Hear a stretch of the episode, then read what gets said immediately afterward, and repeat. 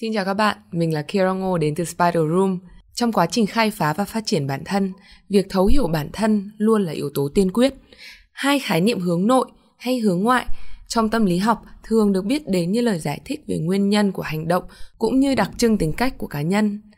Hai khái niệm trên thường bị lạm dụng như một lời ngụy biện cho những phần thiếu sót của bản thân, vô hình chung tạo ra rào cản cho hành trình này. Hãy cùng chúng mình lắng nghe một góc nhìn khác về cách nhìn nhận và ứng dụng hai khái niệm này trong cuộc sống qua bài viết có tiêu đề hướng ngoại hay hướng nội không phải là cách bạn gọi bản thân của tác giả Nguyên Vũ qua giọng đọc của Khánh Linh.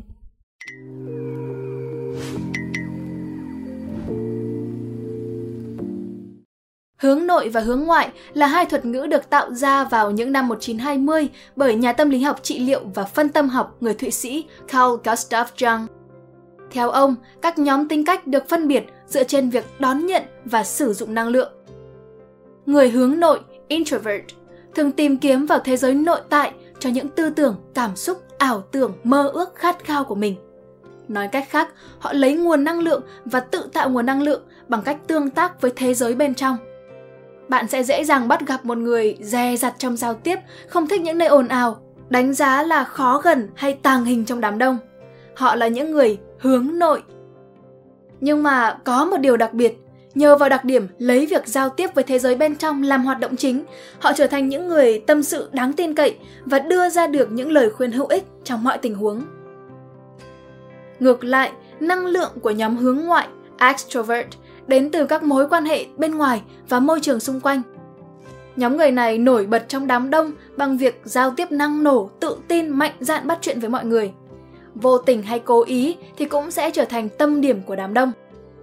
Nhưng mà chính vì như thế, extrovert sẽ trở nên quá khích và bị chi phối bởi cảm xúc của đám đông mà không kiềm chế được cảm xúc của chính mình. Tưởng chừng đây là hai khái niệm thuộc hệ nhị nguyên, nhưng sự thật lại chẳng vậy. Chính cha đẻ của học thuyết Carl Jung đã phải thừa nhận rằng cuối cùng thì vẫn có nhóm thứ ba và khó mà có thể nói được động lực của nhóm này chủ yếu đến từ bên trong hay bên ngoài và thậm chí nhóm này còn chiếm số lượng đông đảo trong xã hội. Hướng nội hay hướng ngoại chỉ chiếm thiểu số mà thôi. Nhóm ẩn số này được thế hệ sau nghiên cứu và đặt cho chúng với cái tên ambivert. Hướng nội, hướng ngoại khi không còn thuộc hệ nguyên thì chúng được đặt trên một phổ và nếu là phổ thì sẽ có những người đâu đó ở giữa. Ambivert, người hướng chung là nhóm người đó Họ mang những đặc trưng cơ bản của cả hai chiều tính cách. Không những vậy, nhóm tính cách này có thể điều chỉnh bản thân mình, tạo ra những hành động phù hợp với hoàn cảnh xã hội, cảm xúc hoặc mục tiêu của cá nhân.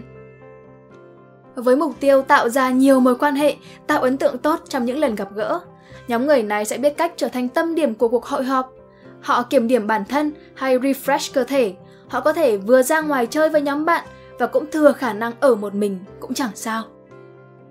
Bạn dễ dàng có thể bắt gặp một người chỉ mới hôm trước thôi là trung tâm của bữa tiệc, cởi mở giao tiếp, kể cho mọi người nghe những chuyện trên trời dưới đất. Nhưng mà đến hôm nay, họ lại ít nói, thu mình lại và thậm chí đóng cửa không tiếp bất cứ ai. Họ vừa có thể giao tiếp xã hội một cách hoạt ngôn, vừa có thể ở một mình cũng chẳng sao. Đó chính là ambivert. Chúng ta đang sống trong một hệ giá trị được gọi là khuôn mẫu hướng ngoại lý tưởng Nơi đó con người lý tưởng với xã hội phải là một kẻ hoạt bát, sông sáo, năng nổ, hăng hái giao du rộng rãi và có thể hoàn toàn thoải mái khi là trung tâm của mọi sự chú ý.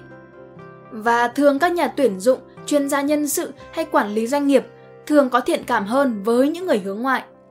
Vì họ tin rằng khả năng thích nghi và hòa đồng của nhóm tính cách này sẽ tạo ra bước đột phá khác biệt hơn so với hướng nội. Nhưng thực tế thì không phải vậy. Nhờ vào việc thừa hưởng những đặc tính từ hai nhóm tính cách mà ambivert có lợi thế trong cuộc sống và sự nghiệp. Theo nghiên cứu của giáo sư Adam Grant, trường Walton, thì người có hướng chung mang lại lợi nhuận hơn 24% so với người hướng nội và 32% so với người hướng ngoại trong việc buôn bán. Nghiên cứu của Grant cũng bác bỏ quan điểm mạnh mẽ và được phổ biến rộng rãi rằng những nhân viên bán hàng hoạt động tốt nhất là những người hướng ngoại Ông nhận thấy rằng tính linh hoạt xã hội cao hơn của những người ambivert giúp họ bán chạy hơn tất cả các nhóm khác. chuyển sản phẩm nhiều hơn 51% mỗi giờ so với nhân viên bán hàng trung bình. Hãy để ý xem doanh số bán hàng tăng lên như thế nào khi tính hướng ngoại tăng lên, đạt đỉnh điểm với những người chỉ hướng ngoại vừa phải. Đừng ngụy biện Nhóm người hướng nội hay hướng ngoại điển hình vẫn thực sự tồn tại ngoài kia nhưng với số lượng rất ít. Chắc chắn rằng thông qua vài bài test MBTI trên mạng hay một số báo cáo khoa học đề cập tới những điểm điển hình của nhóm tính cách cũng chẳng khẳng định được bạn thuộc tuyếp người nào, hướng nội hay hướng ngoại. Vì theo Jung, người 100% hướng nội hay hướng ngoại chỉ có thể là kẻ điên mà thôi. Việc bạn định nghĩa bản thân là người hướng nội hay hướng ngoại cũng chỉ là cách bạn ngụy biện khi đứng trước những câu hỏi như Con bé này ít nói thế, sao cậu không ngồi yên một chỗ được à? Tính cách mỗi người mỗi khác và việc tìm hiểu tính cách của bản thân luôn là nhu cầu thiết yếu của mỗi người. Nếu như mà bạn chẳng may nằm trong nhóm ít ỏi trên, việc bạn phải làm không phải sử dụng nó như một sự đổ lỗi cho tính cách đặc biệt của mình. Thay vào đó, bạn hãy tìm cách kiểm soát và làm chủ, không làm cho những đặc điểm đặc biệt này chi phối hành động của bản thân. Nếu bạn nằm trong số những người mới bắt đầu đi tìm câu trả lời cho những nét tính cách của bản thân, thì đừng vội nhận định bản thân là hướng nội hay hướng ngoại. Việc định nghĩa bản thân phân cực như vậy chỉ là nấm mồ chôn chân bạn mà thôi. Điều này không đồng nghĩa với việc nhận định ban đầu tính cách của mình là hướng ngoại hay hướng nội là xấu. Tổng hợp các hành động và quy về một mối rất cần thiết trong việc điều chỉnh bản thân cho phù hợp với hoàn cảnh sinh sống. Việc sớm kết luận bản thân mình thuộc vào nhóm nhị nguyên chỉ khiến bạn sinh ra một loại tư duy tệ hại, đó là tư duy đổ lỗi. Nó sẽ trở thành lời tự bào chữa cho mặt không hoàn hảo của bản thân. Thay vào đó, hãy sử dụng hai khái niệm này như một bàn đạp thay đổi bản thân để có cái nhìn công tâm nhất nhằm thay đổi sao cho phù hợp và ngày càng phát triển trong tương lai. Khó khác với không thể Từ trước đến nay, xu hướng suy nghĩ tính cách là cố định thuộc về bản chất của một người, không thể thay đổi, luôn tồn tại. Nhưng hiện nay, tâm lý học đã có đáp án hoàn toàn ngược lại với những gì chúng ta nghĩ. Brian Roberts, nhà tâm lý học Đại học Illinois tại Urbana-Champaign, Mỹ, cho biết – Tính cách là hiện tượng phát triển, nó không chỉ là một thứ tĩnh mà bạn vĩnh viễn không thể thay đổi. Chính vì vậy, nếu bạn đang cảm thấy bản thân thuộc tuyếp người hướng nội hay hướng ngoại, thì bạn vẫn có thể đầy đủ khả năng để phát triển tới nhóm tính cách khác. Thay đổi được hay không, đó là câu chuyện của tư duy. Phân cực, cái bẫy của tư duy Cùng một cây bút, khi rơi vào tay một người, nó được sử dụng đúng với công dụng của một cây bút. Nhưng với một người khác, cây bút đó không còn chỉ để viết mà nó sẽ trở thành tác phẩm nghệ thuật.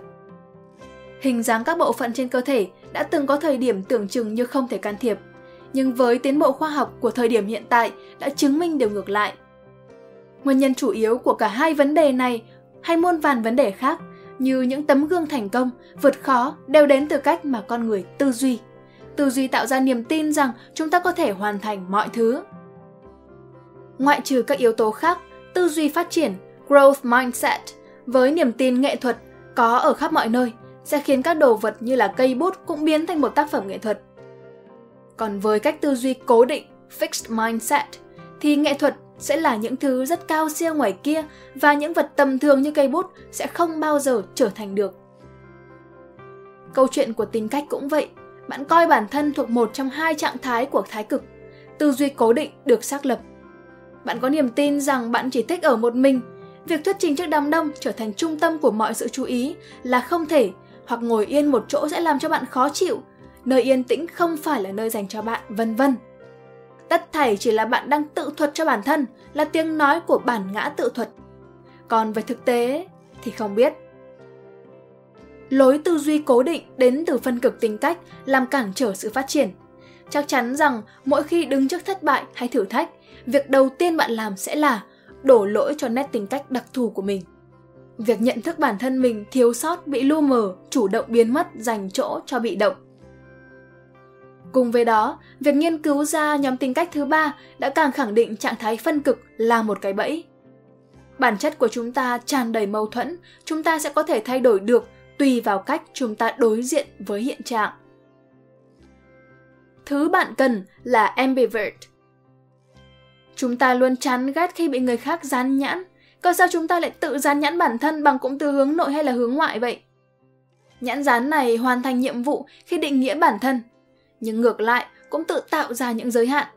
Nó ràng buộc hành động của bạn, tạo ra vùng an toàn ảo, nơi đó chỉ có một mình bạn, đi ngược lại với tập tính xã hội của loài người.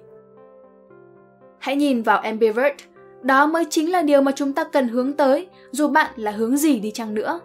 Một sự cân bằng giữa thế giới bên trong và bên ngoài, bổ khuyết những điều mà thái cực còn lại đang thiếu để công việc cũng như sinh hoạt xã hội đạt hiệu quả cao. Nếu bạn vẫn quyết định xác định bản thân mình hướng nội hay hướng ngoại, thì điều này sẽ chẳng giúp bạn hạnh phúc hơn. Một thế giới nội tâm mạnh mẽ với sợi dây kết nối tâm hồn bền chặt sẽ giúp bạn chiến thắng mọi cơn khủng hoảng. Quả thực sẽ rất tồi tệ khi bạn chìm vào thế giới bên trong quá lâu vì chứng rối loạn lo âu muốn chọn bạn. Năng lượng tích cực đến từ tính cách hướng ngoại sẽ giúp cho bạn vượt qua mọi khó khăn trở ngại trong cuộc sống. Quá nhiều tích cực sẽ trở thành viên thuốc an thần giết chết con người bên trong của bạn mỗi khi chúng muốn lên tiếng. Và cảm xúc, những tưởng nó chỉ thuộc về bạn, nhưng bây giờ nó bị phụ thuộc bởi đám đông, bị đám đông chi phối. Và hơn thế, khắc phục bản thân trở thành ambivert sẽ cho bạn nhiều sự lựa chọn. Ngày nghỉ rảnh rỗi cùng với tiết trời thu mê lòng người của miền Bắc khiến bạn muốn ra ngoài ngắm nhìn cảnh sắc. Nhấc điện thoại lên gọi cho vài người bạn tâm giao. Thật xui xẻo, không ai rảnh cả. Điều này sẽ chẳng ảnh hưởng đến bạn nếu bạn là một ambivert. Bạn thừa bản lĩnh để sống độc lập một mình mà chẳng cần ai hết. Và thậm chí trong một vài ngày tới thì cũng chẳng thấy buồn chán. Teamwork là điều cần thiết trong môi trường làm việc. Người hướng ngoại luôn quyết liệt với những nhận định của bản thân, nhưng lại dễ dàng trở nên bảo thủ. Người hướng nội lại không dám nói lên tiếng nói của mình, trao quyền quyết định vào tay người khác. Hai nhóm này cùng làm việc thành công thì chưa thấy đâu, nhưng thất bại như đã được dự báo trước. Với ambivert thì câu chuyện lại hoàn toàn khác. Họ có khả năng lắng nghe của hướng nội và có khả năng nói lên tiếng nói của mình của người hướng ngoại. Tín hiệu thành công đã xuất hiện. Hãy gạt bỏ cách giới thiệu bản thân rằng tôi là người hướng ngoại hoặc hướng nội đi. Một khi hiểu đúng được những ưu điểm và hạn chế của hướng nội và hướng ngoại, bạn hoàn toàn có thể học cách để bước ra ngoài những khuôn mẫu cũ kỹ của hai cụm từ này để có thể thích nghi và phát triển ở bất kỳ hoàn cảnh nào. Mong là các bạn đã có một trải nghiệm thật tốt với những sản phẩm của đội ngũ Spider Room like and subscribe cũng là một nguồn động lực rất lớn cho bọn mình tiếp tục hoàn thiện. Cảm ơn các bạn đã lắng nghe. Xin chào và hẹn gặp lại. Mình là Kira Ngô.